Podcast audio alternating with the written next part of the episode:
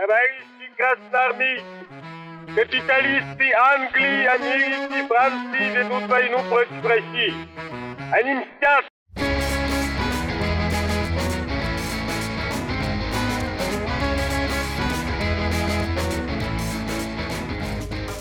Всем привет! Подкаст «Деньги, джоули, драконы».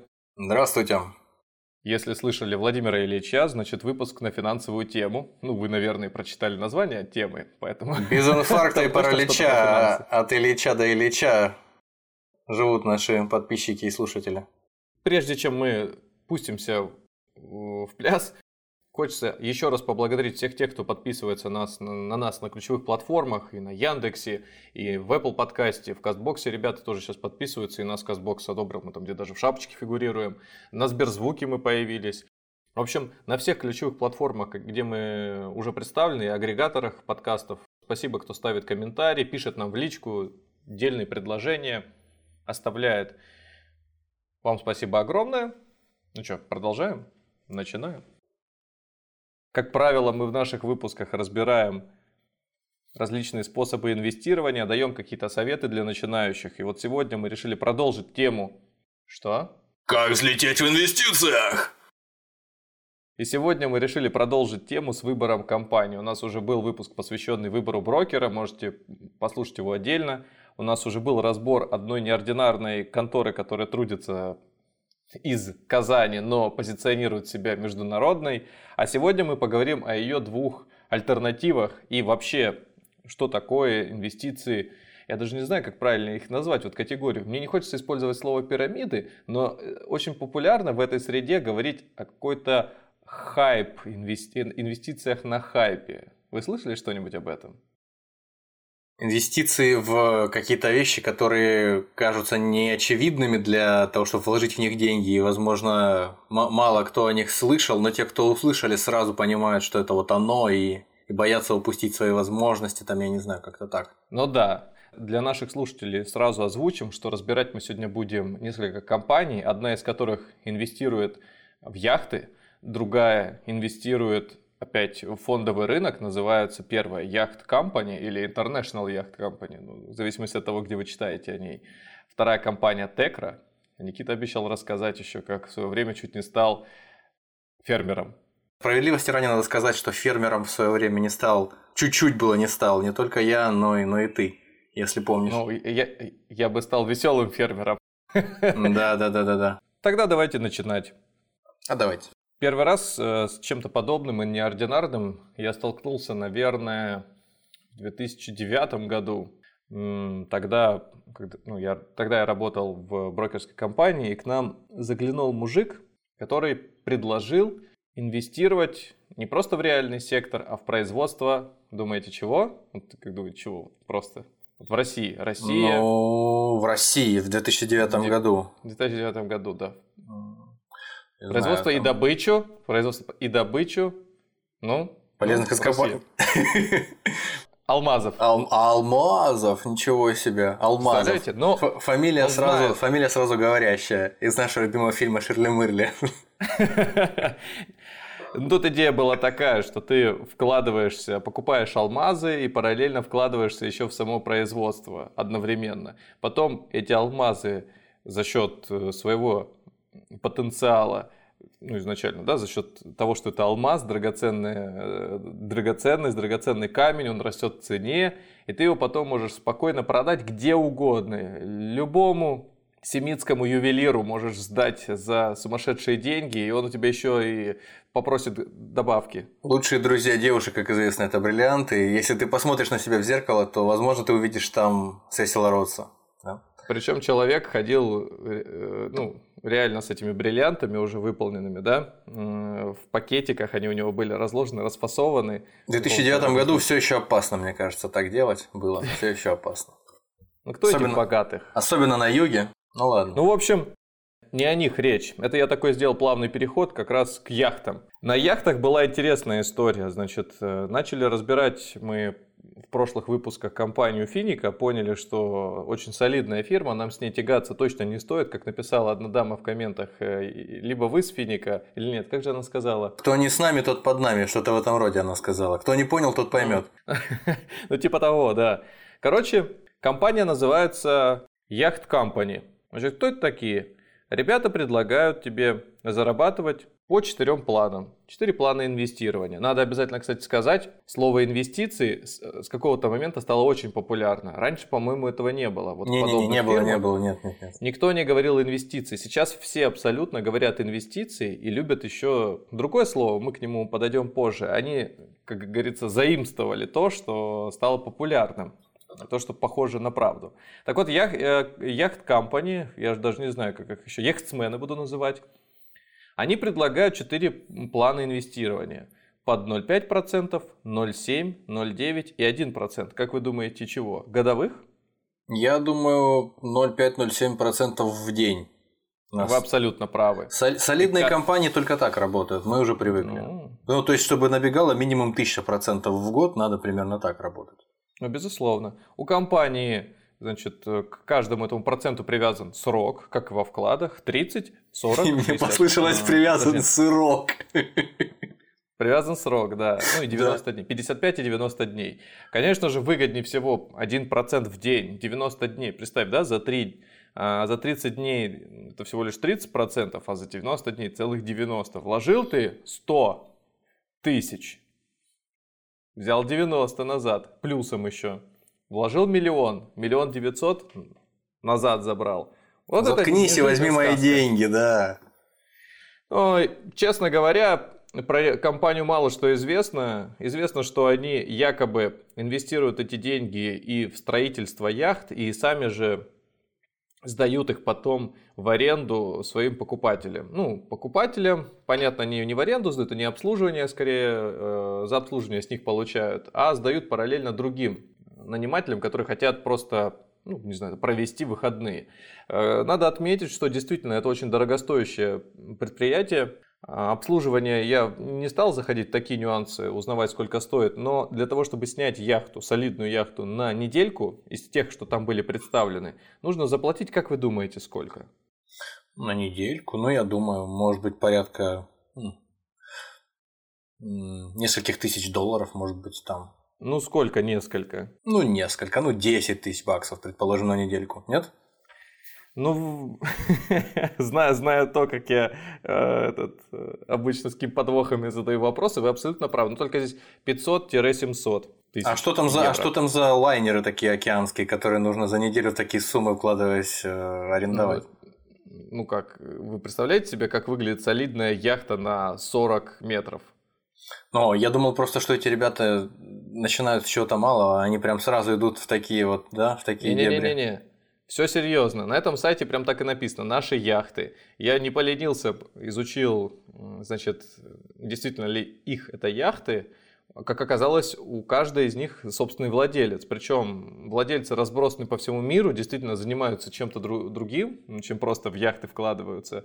А их сдают в аренду. И практически любой желающий, имеющий в кошельке на недельку 500-700 тысяч евро, может взять и поплавать. Ну, конечно же, в эти деньги входит и персонал, и доставка туда, не знаю, на вертолете, наверное, или на катере, в зависимости от того, где она... Ну, как минимум, я думаю, да, конечно. Компания крайне любопытная, и на сайтах, которые находят подобные решения, рекламируют всем остальным, она стоит прям вот в горяченьком. Она стоит горяченьком, видимо, потому что работает чуть больше года. И ну, написано, что она зарегистрирована в 2018 году. Однако на сайте фигурирует, что они работают, по-моему, с 2004. То есть с 2004 они открылись в Монако, затем в Лондоне, написано на их сайте, они открылись в 2005 году.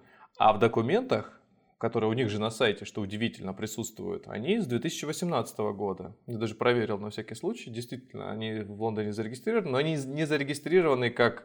ну, давайте так. У них уставной капитал 10 000 рублей. Позвольте угадать. 100 фунтов. Да, побольше. Ну, довольно серьезно. Я даже ради любопытства решил посмотреть, где находится адрес юридический, по которому они существуют. И действительно, там такой приятная подворотня лондонского, британской столицы. Не знаю, если бы у меня был бы центральный офис в Лондоне по предметам роскоши, да, и, ну, как минимум, яхтам, я бы, наверное, там себе отгрохал бы, ну, или выбрал бы, по крайней мере, объект. Стекло, дерево, хромированный металл, ну, в общем, все как мы любим. Было как бы. Вы меня хорошо знаете. Золото, а где же золото? Все из золота должно быть. Да. Стекло, золото, стекло, хромированный металл, дерево дорогое, и все это из золота, да. Ну да ладно. Помимо всего прочего, компания предлагает еще партнерство, доход от 1 до 3%, до 5%. Я обратил внимание, что все подобные компании всегда используют партнерство. Всегда есть целый трактат, описывающий принцип работы реферальных ссылок. Не то, как работает инвестиционная стратегия, не то, как происходит выплата дивидендов, они это называют, а именно реферальных ссылок. Ну, то есть, получается, как сетевой маркетинг работает. В общем, мы экономим на рекламе, мы передаем от сердца к сердцу эту информацию чудесную, и люди друг другу передают. Это, конечно, вот когда ты занимаешься арендой яхт дорогостоящих, это самое то, я думаю. По отзывам об этой компании мне нравится, как люди пишут в комментариях, что работает уже 90 дней или я уже год как получаю оттуда прибыль.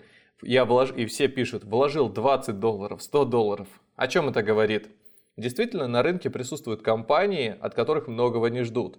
Ждут, что они будут работать дольше, чем просто полгода или 2 месяца. И стараются в них вкладывать свои деньги. Причем я более чем уверен, люди, которые этим занимаются, они не ждут отдачи, они готовы потерять эти суммы, поэтому и вкладывают довольно небольшие деньги. Это определенная каста уже сформировавшихся азартных игроков, я бы их не называл инвесторами, которая действительно подыскивает подобные варианты для того, чтобы вложиться на старте. Параллельно с ними просто есть люди, которые действительно рассматривают подобные проекты всерьез и надолго, сопоставляя их с гигантами, ну, типа наших, да, крупнейших банков или брокеров. Вот похожим явлением как раз и являлась компания Финика, которую мы разбирали в прошлых выпусках. И вот наряду с ней есть такие же, как Yacht Company, есть компания Z-Bull, по-моему, называется одна из новых, есть компания Teqra, про которую сейчас поговорим, есть компания Expo, про которую тоже, я думаю, сделаем отдельно разбор. Все вроде бы чем-то занимаются. Но на этом фоне механизм один и тот же. Реферальные ссылки. 3-5% в день. Мне, конечно, все-таки ближе разбирать компании, которые как-то связаны с фондовым рынком. Поэтому перейдем к компании Teqra. Teqra прям вот, не знаю, прям интересно было ее читать. Значит, она была создана в 2016 году. На YouTube-канале этой фирмы есть обращение их CEO, ну, видимо, генерального директора, Фредерик Глассер. Сразу производит впечатление серьезного человека. Фредерик на всех языках мира, ключевых, самых важных, на русском, китайском, естественно, английском, вещает о том, что компания перспективная и классная. Я просто вот несколько моментов оттуда выделил для себя. Действительно, кроме вот этого обращения в видеороликах, на официальном канале практически ничего нет. Ну, еще есть ряд городов, где они открывались, но об этом чуть позже. Так вот. Угу. Компания создана в 2016 году профессионалами в финансовых рынков. А это означает, что в данной сфере нами могут быть достигнуты любые цели.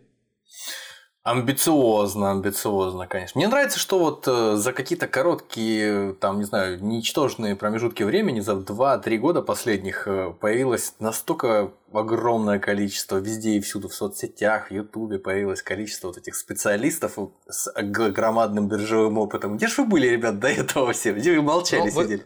Подождите, давайте. Вы хотели конкретики, пожалуйста? Из чего строится весь бизнес и... Откуда появляются деньги? Внимание, кропотливый труд, отладка процессов, тестирование услуг и запуск бизнесов. Исчерпывающе. Я черт возьми, я в деле. Отладка услуг, запуск бизнесов. Лаконично, лапидарно. Это вот на самом деле человек за 3 минуты успевает все основные моменты разобрать. Вот, а что еще нужно? Такое. А что еще нужно? Ты заработать пришел или трепаться? Подожди, что еще нужно? Я тебе сейчас скажу, что еще нужно. Исходя из всего сказанного, есть основания полагать, что у нашей компании большое будущее и перспективы. Да? Черт подери. Кто с этим спорит? В общем, да, мы уже издевательски так разбираем эту компанию. Очевидно, что мы ее не рассматриваем вообще всерьез. Мы предвзяты, да, изначально. Конечно, мы уже предвзяты, да. Значит, безопасность и возвратность. Мы стремились, чтобы средства, размещенные в крупных брокерах, тщательно выбирали площадки и... Ни одного названия брокера, ни одной площадки, ничего этого нет. То есть, эта компания, она сама себя как брокерскую компанию не позиционирует изначально? В сфере предоставления инвестиций и инвестиционных возможностей мы потеснили основных конкурентов. Ну, то есть, ты сначала читал, что они подбирают только лучших брокеров, то есть, они сами брокеры, которые предоставляют нам услуги других брокеров. То есть, это Смотри, они их потеснили, и воспользовались их услугами. Слушай, да, это многоходовка, конечно, серьезно. Нет, это только вот давеча мы с тобой беседовали о том, что существуют биржевые фонды, которые следуют за каким-то биржевым индексом определенным, а есть фонды, которые следуют за другими фондами, то есть типа прослойки, как их называют. А здесь мы встречаем новое слово в инвестициях, то есть это брокеры брокеров. Это как если бы какая-нибудь российская управляющая компания сказала бы, что мы настолько уже преисполнились в знании рынка, что просто взяли и стали включать в свой собственный фонд фонды крупнейших иностранных западных компаний, то есть того же BlackRock взяли просто фонды, запихнули к себе и сказали, мы, это наши подрядчики, все, мы пользуемся их. Они об этом не знают пока, но это наши подрядчики. Значит, что еще важно про них сказать? На первом месте, конечно же, стоит выбор качественных брокеров, а на втором месте, как вы думаете, что стоит за безопасностью и сохранностью средств? Я думаю, максимальный заработок. Нет, диверсификация. О боже, диверсификация, да, действительно. Риска. Ну как я мог забыть о диверсификации? Уникальная стратегия размещения активов на низкодоходную часть и высокодоходную часть. Низкодоходная с гарантированной выплатой. Где-то мы это уже слышали, да? А как может быть на фондовом рынке гарантированная выплата? Ну, если, конечно, облигации, может быть, да? Они там гарантированно выплачивают. Они об облигациях, может быть, говорят, может быть, ничего страшного в этом нет. Они же могут и просто про депозиты говорить. В общем, да. Пока не к чему придираться, да. В общем, но многие на самом деле инвестиционные компании так и предлагают там разделить портфель на высокодоходные, но менее надежные, и низкодоходные, но более надежные инструменты. Все в порядке. Нет, вам не кажется, что это напоминает немножко компанию, о которой мы говорили в прошлых выпусках? Вы имеете в виду, напоминает тем, что они обещают 100% вероятность того, что вы получите доходность? Международная компания распространяется на 20 стран. Открыто, видимо, там 20 офисов, я не знаю. Но на Ютубе есть ролики, презентующие открытие каждого нового офиса, в том числе за границей и в России. Так вот, в России ролик начинается, как вы думаете, с какого города?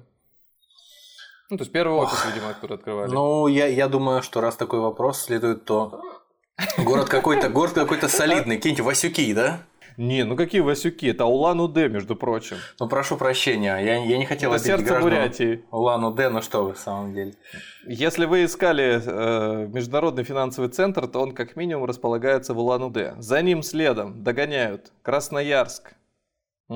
Послушайте, давайте не будем спешить с выводами. Просто вот, допустим, у меня хороший знакомый, друг мой, он работает в международной компании, которая занимается строительными смесями. Так. И компания базируется в Испании, их фирма открылась в России около 10 лет назад, и генеральное, скажем так, подразделение этой фирмы находится в уездном городе на юге. А филиал этого подразделения находится в городе Москва. Так, нет, ну подожди. То есть бывает и так? Это же связано с производством, в первую очередь. Логистика должна быть обеспечена. Да. То есть производство, производство осуществляется вот там, в маленьком городе. Все правильно. Вы хорошее замечание сказали, я попробую на него отреагировать. Если речь идет про финансы, задача компании, ну, в первую очередь, чтобы повышать и свою эффективность, и развиваться, это привлекать новые ресурсы, да, новые деньги к себе. Она же хочет больше зарабатывать. Поэтому надо выбирать те города, в которых, ну, как минимум, деловая активность максимально высокая. Есть интерес какой-то к этим инструментам, да? Можно не идти сразу туда. Можно начать как минимум из Санкт-Петербурга, вот так вот скажу. А потом уже, может быть, подобраться и к другому городу. Тем не менее, Улан-Удэ, Красноярск, Ташкент, Бишкек, Чита. Такое впечатление, что вы сейчас, как от советского информбюро, рассказываете, после продолжительных боев нами заняты Бишкек, Смоленск, Серпухов. Мне нравилось, как я называю каждый новый город, а ты с придыханием удивляешься еще. И этот здесь, и даже этот тут. Это как якобы после капитуляции Германии есть такая байка, там что-то вроде Гиммлер, предположим, пришли принимать его капитуляцию там, представители СССР, Великобритании, США и французы приходят тоже. И эти здесь. Ну, в общем, и последнее, где они представлены, это единственный офис, который, по крайней мере, там на сайте фигурирует в видеороликах, это Индонезия. Ну, слушай, Индонезия – это неплохо. Индонезия – это как минимум 250 миллионов жителей и все в белых штанах, все мусульмане. Причем единственное, что вот меня тоже поразило, везде указаны были города, а в Индонезии просто Индонезия. Я знаю, что на острове Ява в Индонезии одна из самых больших городских агломераций. Чуть ли не весь город покрыт, в смысле, чуть не весь остров покрыт городом. Так что, то есть, ну пусть будет Индонезия, ну пусть. Предположим, что это Ява даже, но...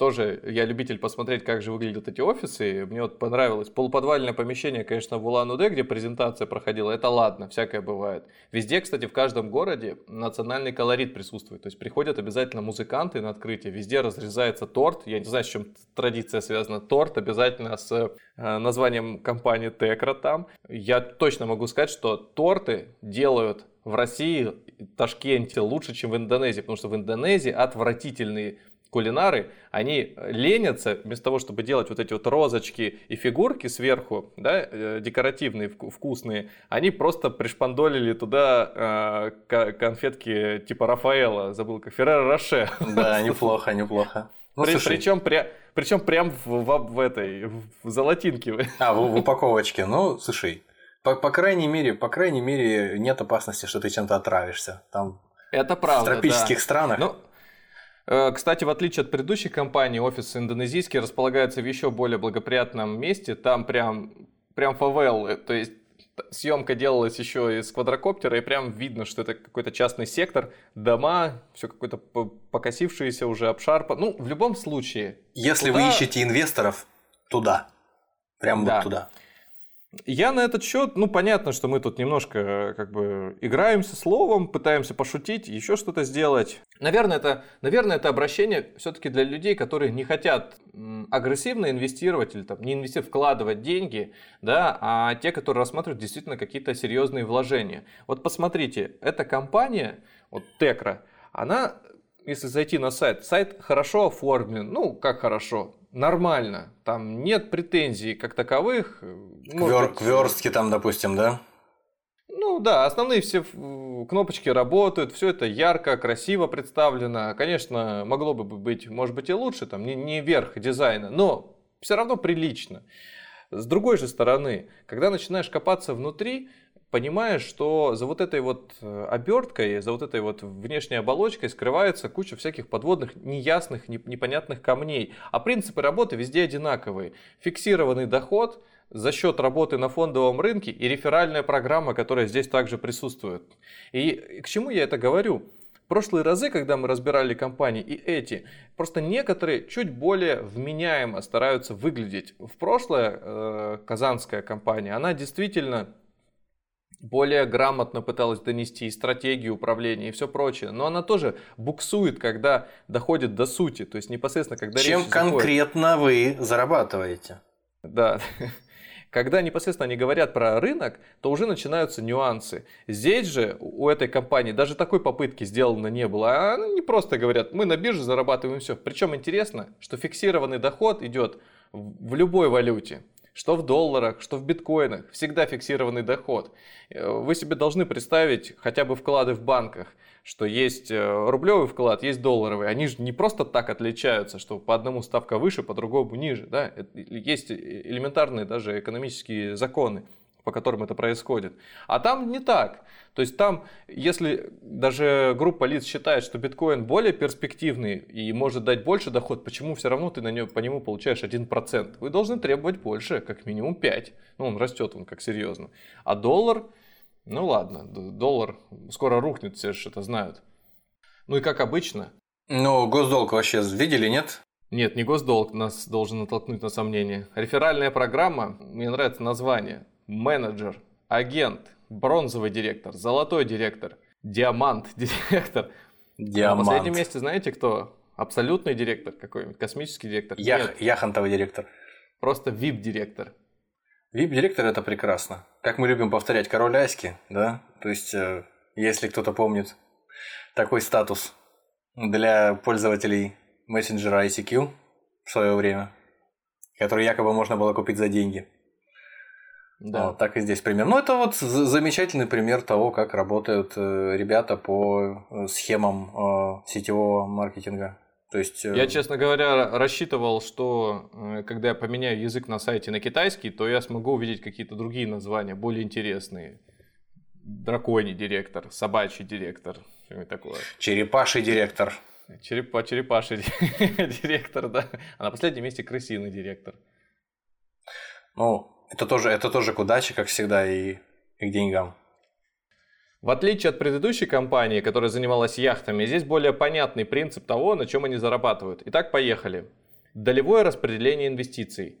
Криптовалюта, венчурные инвестиции, ценные бумаги, облигации, золото, фьючерсы и нефть. То есть, все в разные пропорции. То есть получается отдельно ценные бумаги, отдельно облигации, а отдельно фьючерсы. То есть именно так. Мне нравится, как у вас финансовая грамотность-то подскочила. Я думал, я это прокомментирую, а тут уже вы хватаетесь, сбиваетесь. Как цепной пес. Действительно, ценные бумаги и облигации, чем они отличаются между собой? Ну, фьючерсы тоже ценными бумагами можно назвать. Ну, фьючерсы не совсем ценные бумаги. Они финансовые инструменты, они скорее относятся к категории контракты, деривативы. Да? Другое дело, что вы должны были, видите, вот развиваетесь, вот вы должны были заметить, что золото и нефть, как правило, это тоже фьючерсы. Угу. Ну, это еще да. Впереди у меня, по всей видимости. Да. Вот, значит, у нас две позиции сразу схлопываются, вернее, как несколько, пять позиций схлопываются в две. Нет, это как знаешь, в начальной школе учат сокращать в дробях. Там вот, двоечка с двоечкой, и у нас четверочка с четверочкой, раз, сократились. Ну, у нас остаются, значит, криптовалюта, венчурные инвестиции и ценные бумаги с фьючерсами. Вот и все. Скажем так, если говорить о рискованности данного портфеля, в котором 40%, почти 40% это только криптовалюта, венчурные 13% и фьючерсы еще 28%. Назвать его агрессивным, этот портфель, это вообще ничего не сказать. Ну... Да, если его сравнивать с животным, там, с собачьей породой, то это вот на чихуахуа похоже. Да, точно. Дальше мне нравится финансовое развитие холдинга, также на сайте указано, они с 2016 года, да, там тоже это на графике есть, с 2016 по 2022. И везде, если посмотреть на шкалу, везде настолько пропорциональный рост идет. Может быть, это инфографика, я, конечно, не буду там сильно цепляться, но ошеломительными темпами примерно в 4-5 раз он там, ну, понятно, что чем дальше, тем медленнее, ну, в 2 раза прирост идет, не знаю, активов, наверное.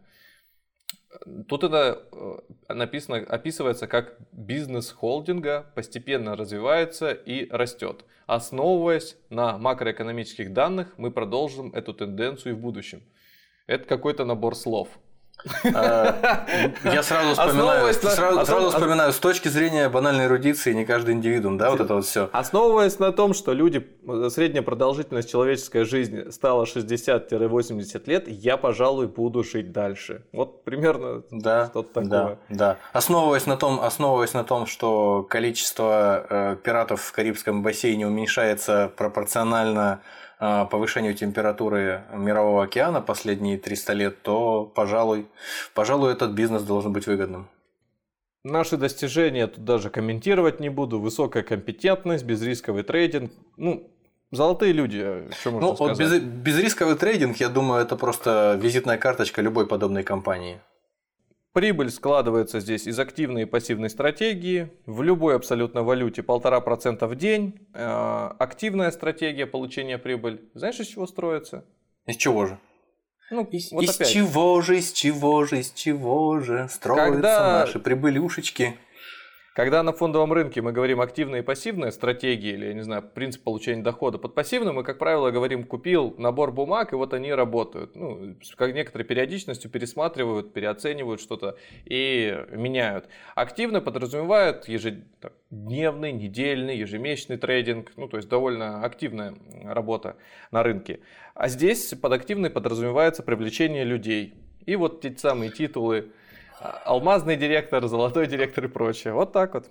Алмазная колесница. Да, класс. В принципе, для человека, который не вникал, даже вот буквально не открывал никаких статей на Википедии по запросу там облигации, по запросу биржа, по запросу какому угодно, связанному с торговлей на рынке ценных бумаг, то, наверное, это все вкатит. Просто на нынешней информации, которая везде и всюду, вот, как я уже говорил, в соцсетях, везде из каждого утюга рассказывает нам о том, как прекрасно и легко и безопасно можно зарабатывать на ценных бумагах. Просто используешь ключевые слова, и человек, возможно, уже покупается. Казалось, вот мы начали довольно иронично рассматривать все эти компании, обсуждать. Человек, который в подобных, может быть, фирмах из той же Финика слушает нас сейчас и думает, а что вы привели в пример? Действительно, какие-то непонятные компании. Маргиналы какие-то, никто не знает. Да. Чтобы сделать некоторый промежуточный вывод, я бы хотел обратить внимание на ключевые факторы, по которым стоит оценивать компанию. Непосредственно, где она зарегистрирована. В России, за рубежом. Если в России, значит, очень легко проверить ее на получение ряда лицензий. Даже элементарно посмотреть, по какому роду деятельности она зарегистрирована, или он зарегистрирован как индивидуальный предприниматель, этот человек. Значит, лицензии все проверяются. Вы всегда можете увидеть их номера, сверить на сайте Центробанка. В общем, найти в интернете это тоже не проблема. Дальше. Обязательно смотрите на менеджмент. Людей, которые представляют эту компанию. На многих сайтах, которые собирают рейтинг из подобных фирм, даже почему-то нельзя текст скопировать. Вот просто он не выделяется. Да, я тоже не обращал на это внимание. Я не знаю, с чем это связано, прям вот она не одна такая. Ну, окей, для вас это не должно быть проблемой. Берете, также в поисковиках вводите название человека, если он сходу не появляется, вот просто он в списке, ничего нет. Обязательно, это может быть. Но если компания публичная, она, как правило, рекламирует себя, участвует, может быть, в каких-то конференциях, мероприятиях. Чтобы найти это, заходите во вкладку «Новости», и вы будете видеть, в каких новостных повестках участвуют эти самые люди. Или название компании можете вводить. Если эти статьи публикуют журналы, которые специализируются исключительно на таких вот пирамидообразных ребятах, понятно, что, наверное, не стоит к ним относиться серьезно. Если наряду с ними в статьях описываются текущие новости, может быть, рейтинги тех же самых наших ключевых банков, в общем, какие-то продукты, карты, то, что такое вот широкого назначения, то, что мы все с вами знаем, тогда вполне возможно, что эта компания заслуживает того, чтобы к ней присмотреться более внимательно. Если этого ничего нет, соответственно, значит, вы либо человек первой категории, который хочет заработать, как говорится, на старте, на хайпе сейчас это говорят, а если вы серьезно хотите вложить туда деньги для того, чтобы купить квартиру, машину, серьезные покупки какие-то в дальнейшем. Обеспечить себе безбедную старость. ну просто даже элементарно накопить деньги, ни в коем случае этого не делайте. Значит, я думаю, что можно еще упомянуть о том, что, или даже, наверное, не стоит упоминать, это очевидно, что если вы пытаетесь найти информацию о чем-то подобном, о каких-то подобных компаниях, которые именуют себя инвестиционными, и вы находите информацию, допустим, о том, как основатели этой компании уже неоднократно, если не привлекались к ответственности, то участвовали в скандалах, в каких-то судебных разбирательствах по поводу мошеннических схем и всего остального, это тоже, соответственно, для вас уже должно позволить сделать выводы какие-то, правда? Ну, конечно, безусловно. Это как, собственно говоря, было с предыдущим нашим пациентом компании «Финика». Отзывы других клиентов, они тоже помогают сделать и принять какие-то решения. Всегда у подобных компаний есть армия инвесторов, которые готовы защищать свое детище до последнего. Ну как, не свое детище, а скорее кормушку, которая их стимулирует систематическими выплатами. Вот представьте, вы вложили в компанию подобного рода, давайте прямым текстом. Вы вложили в финансовую пирамиду 1 миллион рублей. Она ежедневно вам платит 1%. То есть 1 300 000 у вас будет через месяц. Вы не знали, что это пирамида. Прошло полгода, вы заработали 600 000. Даже вывели их. Продолжаете зарабатывать дальше. Просидели так год. Заработали, сколько у нас получается? 1 200 000. Свой 1 000 000 забрали. Да? 1 200 000, например, там оставили. Как вы думаете, когда будут писать негативные отзывы в интернете на эту компанию, вы будете на чьей стороне? На стороне тех, кто подозревает что-то неладное, или на стороне тех, которые будут говорить, что «Ребята, да все нормально, я же реально получил эти деньги». Вот на таких, как вы, как раз и будут паразитировать дальше, дальше и дальше. То есть, если бы я был бы заинтересован заработать больше, как создатель подобной компании, я бы, естественно, платил. Я, конечно же, платил, привлекая больше людей. А как это работает? Вот, например, возьмем средний счет 100 000 рублей для простоты подсчета. Возьмем 1000 клиентов. 100 000 рублей, 1000 клиентов. Итого получается 100 миллионов. Общий объем активов. Если это компания подобного рода, да, то есть которая платит ежедневно, даже пускай возьмем 20% в месяц, да, не 1%, это прям для очень состоятельных суперклиентов и тарифных планов, что это получается? Каждому клиенту, каждой 1000 клиентов как минимум заплатят еще 20 000 рублей, да, по среднему счету. Итого в компании через месяц будет не 100 миллионов, а 80 миллионов рублей. Наступит следующий месяц, за этот месяц вы всем расскажете, что это реально работает. В компанию придет еще 1000 человек. Итого в компании будет уже 180 миллионов. Во втором месяце заплатят 40 миллионов. В третьем месяце это все продолжится, в четвертом продолжится. И вполне возможно, это будет существовать долгие годы. Компания Мэдоффа, известная своей долгой жизнью, просуществовала, по-моему, лет 20, если я ничего не путаю. Это тот, который в тюрьме умер недавно? Сумасшедшие деньги подняли, работали просто по такому же принципу. А это международная компания, по-моему, они даже на IPO вышли. Это вот... такая легенда, конечно же, деньги никому не вернули, конечно же. Идея в чем? Вот так вы получаете регулярно проценты, казалось бы, да? А что еще надо? Найден источник бесконечного финансирования, просто привлекая людей, на этом все и работает. Но не надо деньги даже никуда вкладывать, ни в какую криптовалюту, ни в какие доллары, ни в какие ценные бумаги. А знаете почему? Потому что ценные бумаги, они растут не только вверх, но и вниз. Конечно же, это можно сделать, например, на те же самые 20 миллионов, которые на счете находятся. И они действительно могут вырасти, но они не вырастут в 5 раз, в 4 раза. Отдельные акции позволяют себе такой рост. Но когда каждая компания декларирует диверсификацию, это означает, что весь рост будет усреднен. Даже если одна компания выросла на 50%, скорее всего, в совокупности они двинутся процентов на 5%. Примерно такой порядок вещей. Это все равно не позволит обеспечить 20% доходность ежемесячно. Что происходит дальше? Дальше, конечно же, нужно показать, что жизнь не только у клиентов красивая, но и у владельцев данной фирмы. Поэтому в какой-то момент, наверное, в фонде будет уже на второй месяц не 180 миллионов, может быть, будет 170, но иначе как купить себе Porsche Cayenne или элементарно квартиру где-нибудь в региональной столице, да, ну, такую приличную, хорошую квартиру. Но от этого же 20 миллионов, ну, там не 20% не будут же вам останавливаться и выплачивать, будут продолжать выплачивать. Так это происходит постепенно, люди просто тратят на свои нужды, и когда все это угасает, потихонечку начинают забрасывать идеями о том, что правительство против нас. Нас с нашей идеей зарабатывать и ничего не делать хотят придушить. Нас обвиняют в мошеннических схемах. А вы-то знаете, что мы реально же зарабатываем. Мы же реально придумали стратегию на бирже, которая приносит нам сумасшедшие... У нас там, мне нравится вот этим Финика, да, у нас там уже 2 миллиона трейдеров. У нас почти каждый 10-й человек в стране уже наш трейдер зарабатывает по исключительной стратегии. Ну и к чему это в итоге приводит? Приводит к тому, что средства, если новые люди не приходят, компания потихоньку загибается, а основатели, продвиженцы этой идеологии, ну, впоследствии перейдут в какой-то новый проект. И самое интересное, что все, что ты сейчас рассказываешь, оно ведь работает уже буквально много десятилетий в разных интерпретациях, но сами механизмы никуда не исчезают, не меняются, прикрываясь разными всякими новыми названиями, модными, ажиотажными всякими историями. Вот сейчас это инвестиции.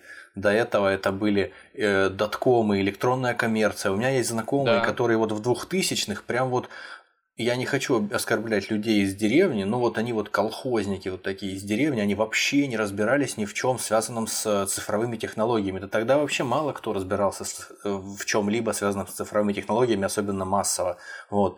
И я не говорю, что все доткомы, которые тогда открывались, все они были какой-то такой историей исключительно надувательской, но кто-то на этом прям вот нажился. Собрали с людей денег за какие-то там семинары, за какое-то развитие. Параллельно с этим, естественно, какой-то личностный рост навязывался, все остальное. Реферальные эти ссылки тоже.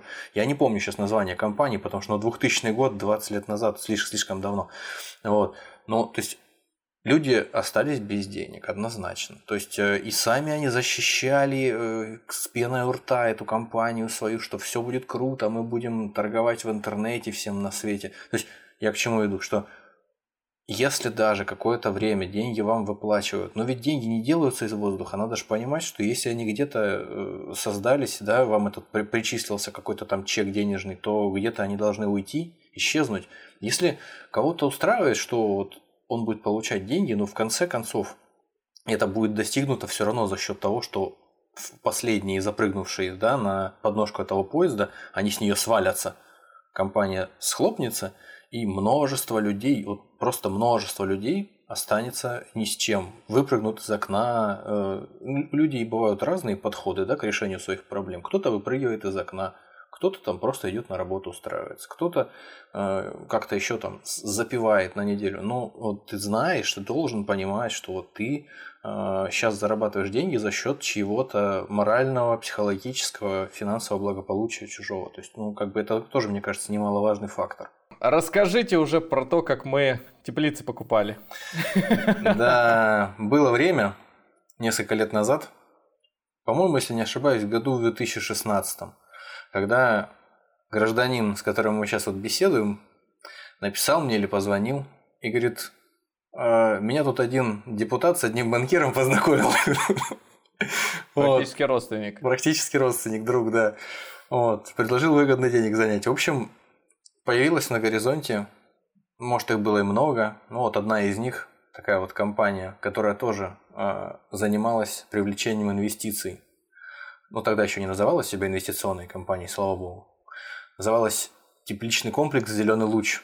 Располагалась она в Краснодарском крае, точнее, даже не в Краснодарском крае, она располагалась формально в Краснодарском крае, но конкретно в Адыгее. Потому что Адыгея, если кто не в курсе, находится внутри Краснодарского края. Вот. Суть там была в том, что инвестор вкладывался в землю, строительство на ней теплиц, для того, чтобы выращивать в этих теплицах овощи. Вот. А доходность достигалась за счет того, что там использовались какие-то невероятно плодородные земли, невероятно естественная среда, То есть никаких нитратов, никаких ГМО, боже упаси, все исключительно как дедушка с бабушкой заповедовали. В общем, вкладывать там нужно было не сказать, чтобы очень много, так, чтобы прям вот сразу, но и не сказать, чтобы очень мало. Нужно было первоначально вот обычному какому-то стандартному инвестору вложиться что-то в районе пары миллионов, а потом постепенно с постройкой теплиц, с началом урожаев предполагалось, что каждый квартал будут перечисляться транши этому инвестору, и они будут постепенно возрастать. То есть от полумиллиона где-то до 5 миллионов должно было это все дойти за год. Очень короче, такая история, что под ключ тебе, по сути, делают сельскохозяйственное предприятие. Ты никуда не ездишь, никуда ничего не смотришь, ты не вникаешь ни в какое сельское хозяйство, за тебя все делают, работают люди, и ты получаешь только купоны. Да. Реализуют продукцию сами, с поставщиками, вернее, поставщиками являются сами, тоже ищут потребителя, крупные сети, в общем, все сбыт налажен. Как ты рассказал про вот эти вот компании с яхтами и всем остальным, сайт у них был просто космически красивый и удобный, ему просто хотелось просто обниматься с этим сайтом и целоваться, потому что он прям вот очень-очень приятный был. У яхт, кстати, не очень красивый сайт, вот прям вырвиглазный, я бы даже сказал. А вот у Teqra еще более-менее. Мне он тоже не нравится, но в целом неплохой. Вот сайт был хороший как раз-таки. Вот в сайт, видимо, они вложили все свои средства. Я не помню предысторию, откуда я узнал об этой компании. Вполне возможно, кто-то из клиентов мне прислал. Я даже более чем уверен, что кто-то из клиентов и прислал мне ссылку, сказал, что точно. Я даже человека вспомнил сейчас. Мы не будем его аутить, не будем его деанонимизировать. Не будем, он точно не сотрудник этой компании был. Он прислал мне тогда и говорит, мол, вот смотри, что. А мы тогда с тобой как раз разговаривали на тему каких-то...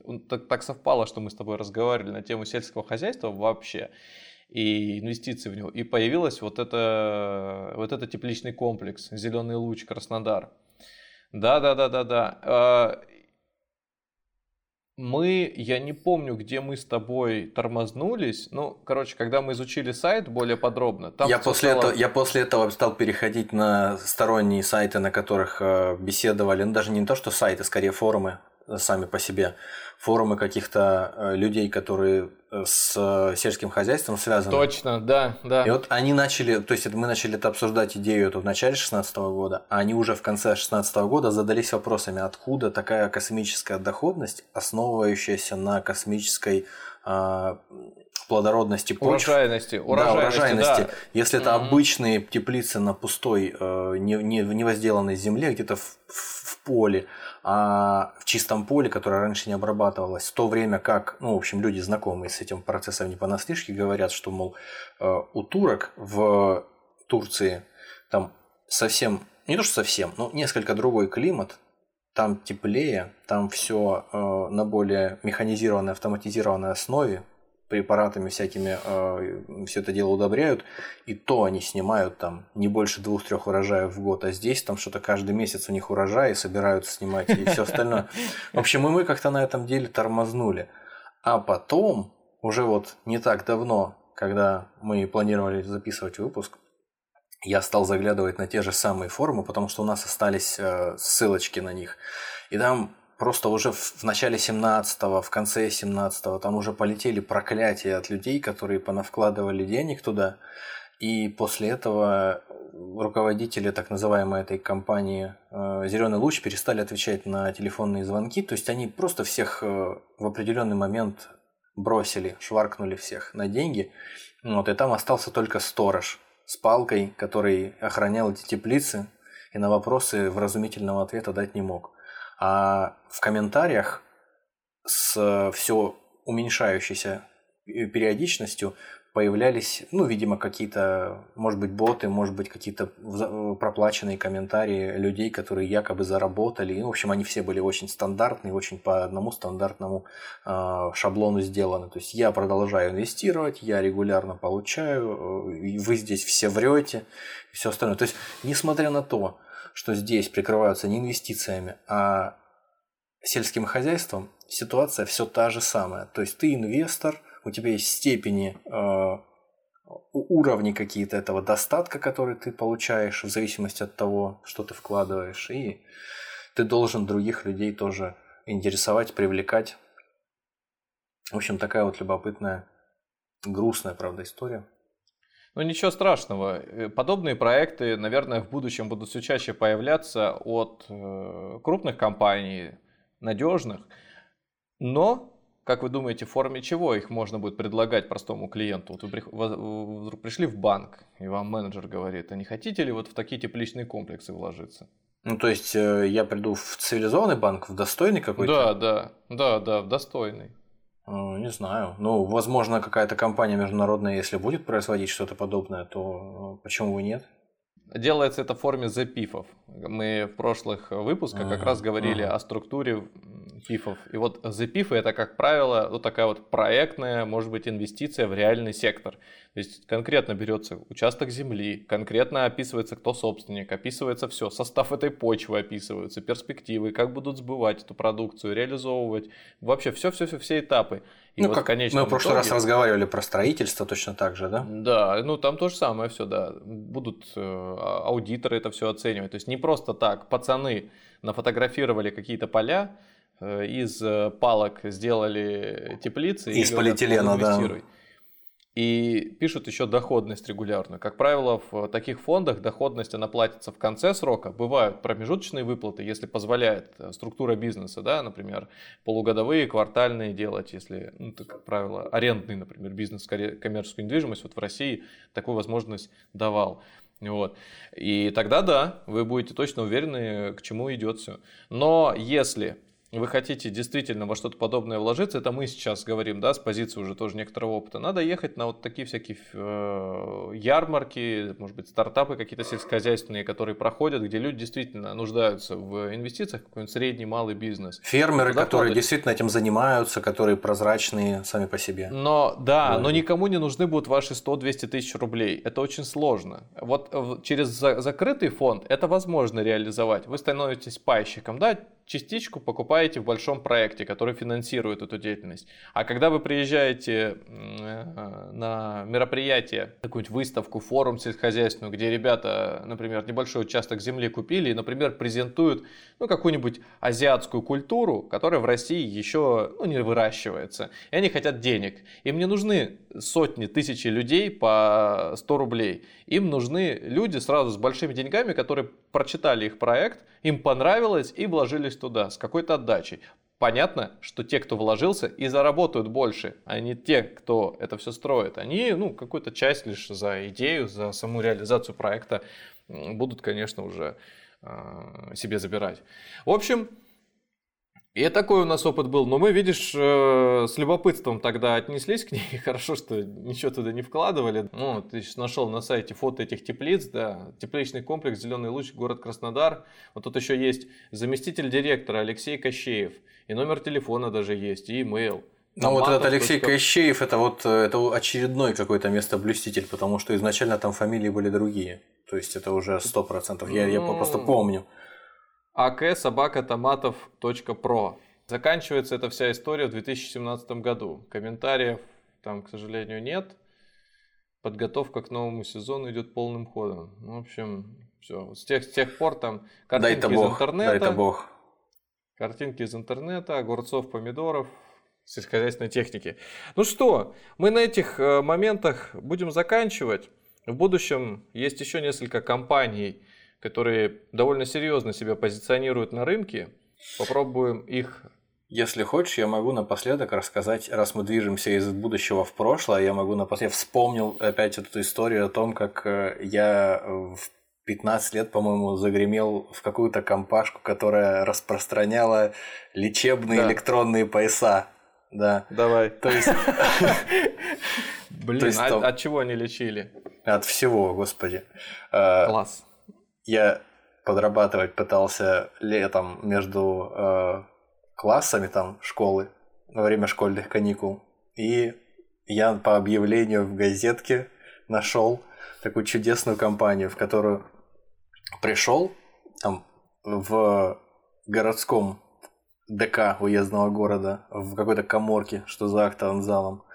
Там, значит, собралась... Нет, не школьный ансамбль, там собралась компашка каких-то стрёмного вида ребят. Но это сейчас, с высоты прожитых лет, я понимаю, что это стрёмного вида ребята, и вообще все это выглядело как-то абсолютно ужасно. И не вызывало никакого доверия. Ну, тогда я пришел, думаю, ну, вот люди шумят, что-то там какая-то у них планерка идет, какой-то старший над ними стоит в прямом переносном смысле, на голову выше всех возвышается, что-то там покрикивает, рассказывает им. Какие-то особенности работы, видимо. Вот, а там ребята... Ну, то есть, это было еще даже не 2016, надо понимать, это был 2003, вот так. Тогда вообще еще возможности по щелчку пальца проверить какую-то информацию в сети, то есть, если тебе о чем-то сказали, было еще меньше. Гораздо меньше. И тогда... Я пытаюсь ассоциативно вспомнить, что вообще происходило в мире в 2003-м. Кроме прапорщика Задова, я, наверное, так вот сходу не вспомню, что вообще дальше. Это было какое-то скучноватое время, в общем-то, достаточно. Я не помню, чтобы тогда что-то происходило такое яркое, не помню. Вот. С колен начинали вставать. Да, с колен спокойненько себе вставали. Вот и я решил помочь в этом, приподняться. В общем, там были какие-то ребята... одетые в белые рубашки с коротким рукавом и в брючке, ну то есть как свидетели Иеговы или какие-нибудь мормоны, что-то в этом роде, с рюкзаками или с сумками через плечо. Замученные такие, все какие-то тощие. Вот мне сказали, что... Мне вообще не объясняли, что это такое, чем мы собираемся заниматься. Мне сказали, что вот у нас, условно говоря, там Коля, это наш лучший менеджер. Естественно, если мне кого-то и выделили, какого-то наставника, то только лучшего менеджера. Я с худшими или там посредственными работать не согласился бы, естественно. Так. Вот. И на следующий день мы договорились с ним, что мы будем стажироваться. Что это? О чем речь? Никто ни о чем не говорил. Мы будем стажироваться. Ну, хорошо, мы будем стажироваться. Мы собирались что-то продавать. Это единственное, что я понимал. А говорили, сколько ты будешь зарабатывать?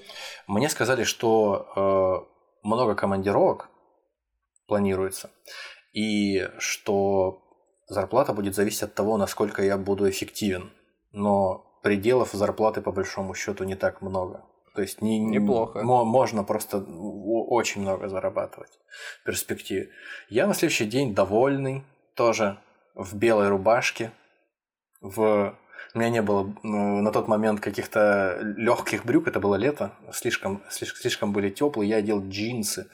Вот. А мой, соответственно, напарник, и он же наставник, был по всей форме, как мормон классический, одет, тощий, какое-то злобное лицо. И у всех лиц у них такие, конечно, были исключительно надувательские, просто это какие-то вот прохвосты, прям вот сразу. Что такое надувательское лицо? Ну, какие-то крысиные физиономии с бегающими глазками. В общем, такое впечатление, что человек уже сейчас тебя пытается обмануть, просто вот что-то такое неуловимое. У меня сформировалось, конечно, за 20 прошедших лет такое впечатление, возможно. Вот, ну, я думаю, остановлюсь на нем, другого у меня нет. Мы пошли... Встретились в центре города, пошли на остановочку, сели, уехали в частный сектор сразу, на окраину. Стали там, выгрузились, стали там ходить по дворам в частном секторе, и тут все выяснилось. Тут мне мой наставник, он же напарник, сказал, что мы продвигаем отличный товар, это массажеры. Пояса массажные, которые спасают от всех болезней буквально. Я говорю, действительно, ну, то есть мы в течение дня об этом разговаривали, я, в принципе, так вот на кураже, веселенький был, не было какого-то представления о том, что мы вот ерундой какой-то занимаемся. Просто было весело и все, необычно. Он ходил, стучал в каждую дверь, в каждую калитку, выходили люди, ну, то есть надо понимать, небольшой относительно город там, на юге, уездный, провинция, у людей там не так много денег, у людей не так много времени свободного, чтобы во все эти тонкости вникать. То есть кто-то выходил, кто-то просто не открывал двери. Он рассказывал всегда одно и то же. Стандартный скрипт у него был прописан, которому он сразу исследовал. Здравствуйте, мы крупная межнациональная компания, там какая-нибудь рога и копыта плюс. У нас сегодня юбилей нашей компании, с чем мы вас и поздравляем. И в соответствии с этим у нас для вас замечательные новости. 50% скидка на нашу продукцию. Не путайте нас с продавцами утюгов, ножей и чайников, которые вас тут осаждают наверняка постоянно камевояжерами. Мы солидная компания. И тут я оборачиваюсь на нас и смотрю, что вот два тела запыленных в каких-то белых рубашках уже с засаленными за день воротниками, какие-то злобные, то что голодные. Да, солидная компания, конечно. Из своей сумки он достает этот... разбитую коробку картонную, в которой, ну, уже за день просто затаскали, в которой лежит этот массажный пояс, достает его и прям на улице, ну, правда, тепло было, лето, ну, окей, да, нас достает на улице, пытается сразу надеть на какую-то хозяйку, тетку там из дома вышедшую нас послушать, она говорит, я не хочу, нет, вы попробуйте, в общем... Это был космос. Некоторые нас из жалости просто уже стали потом запускать домой, пару раз мы даже чай заходили пить. Вот. Тут же этот персонаж пускался в рассказы о том, что он попал в автомобильную аварию, разбил голову, вот у него там шрам остался на полголовы, но вот начал пользоваться этими устройствами, которые мы продаем, и восстановился. В общем, это был просто космос, шапито какое-то. Может быть, сейчас он, может быть, одну из таких вот контор компаний возглавляет, конечно, это было, возможно, восхождение у него начиналось, да, или кто-то из его коллег. В общем, вот так мы провели целый день, мы ходили, всех пытались надуть, мы так не там, по-моему, всего 2 у нас было экземпляра этой дряни, которую мы продавали, так ничего и не продали. Он в конце сказал, как я отношусь к командировкам. Я в конце концов понял, почему предполагаются командировки, потому что это как с детьми лейтенанта Шмидта. Шевелюра твоя в определенный момент примелькается здесь на райончике, и тебя просто начнут бить. Вот. И поэтому тебе нужно уезжать в другие города, где ты будешь заниматься тем же самым. А потом, как выяснилось, эти ребята, они продавали всякую макулатуру, всякую дрянь. То какие-то брошюры, то какие-то детские книги, тоже какие-то там странные, то какие-то эти... Кстати, ножи, утюги и чайники, от которых они удирали все. Я просто потом через 5-е руки узнал. Вот. Ну и, соответственно, эти все массажеры, всякие магнитные массажеры, всевозможные электронные устройства. В общем, замечательно. На следующий день я договорился, что да, встретимся, уже все солидно будет. Я уже сам разобрался в этом деле, уже практически сам готов кого-то стажировать. Вечером созвонился с одноклассником, что мы пойдем вместе этим будем заниматься, дрянью этой. Но на утро, когда я пришел, одноклассник мне дверь не открыл. Видимо, его родственники тоже послушали эти глупости и решили, что нет, не сработает эта история. А потом, дверь не открыл и не общался, да, потом? Да, когда я приехал, да, ну и родители, соответственно, мне тоже там высказали пару ласковых, но я ничего не слушал, я на следующий день все равно пошел. Но когда я приехал туда, оказалось, что там уже никого нету в этой конторке, то есть в их офисе импровизированном. Что-то тоже какая-то вот странная история произошла в результате. То ли их там оттуда выгнал кто-то, то ли их там, не знаю, полиция каким-то образом ими занялась. В смысле? В общем, подожди, так они же все в командировку поехали. Возможно, они все уехали в командировку, да. В общем, как-то все не заладилось у меня с этой работой замечательной. Но вот мне кажется, что благодатные времена для вот таких вот кидал, они никогда не заканчиваются. И покупаются на них вообще абсолютно все. От детей, в общем-то, как я тогда был, одним из них, из этих детей, до пожилых людей среднего возраста. Никто не застрахован. Поэтому, если вот один из твоих соседей в какой-то... Ну, ты с ним общался, вот с этим мальчиком, и, видишь, ты ему доверял, пришел, пригласил его к себе в бизнес новый. А бизнес-партнером, да.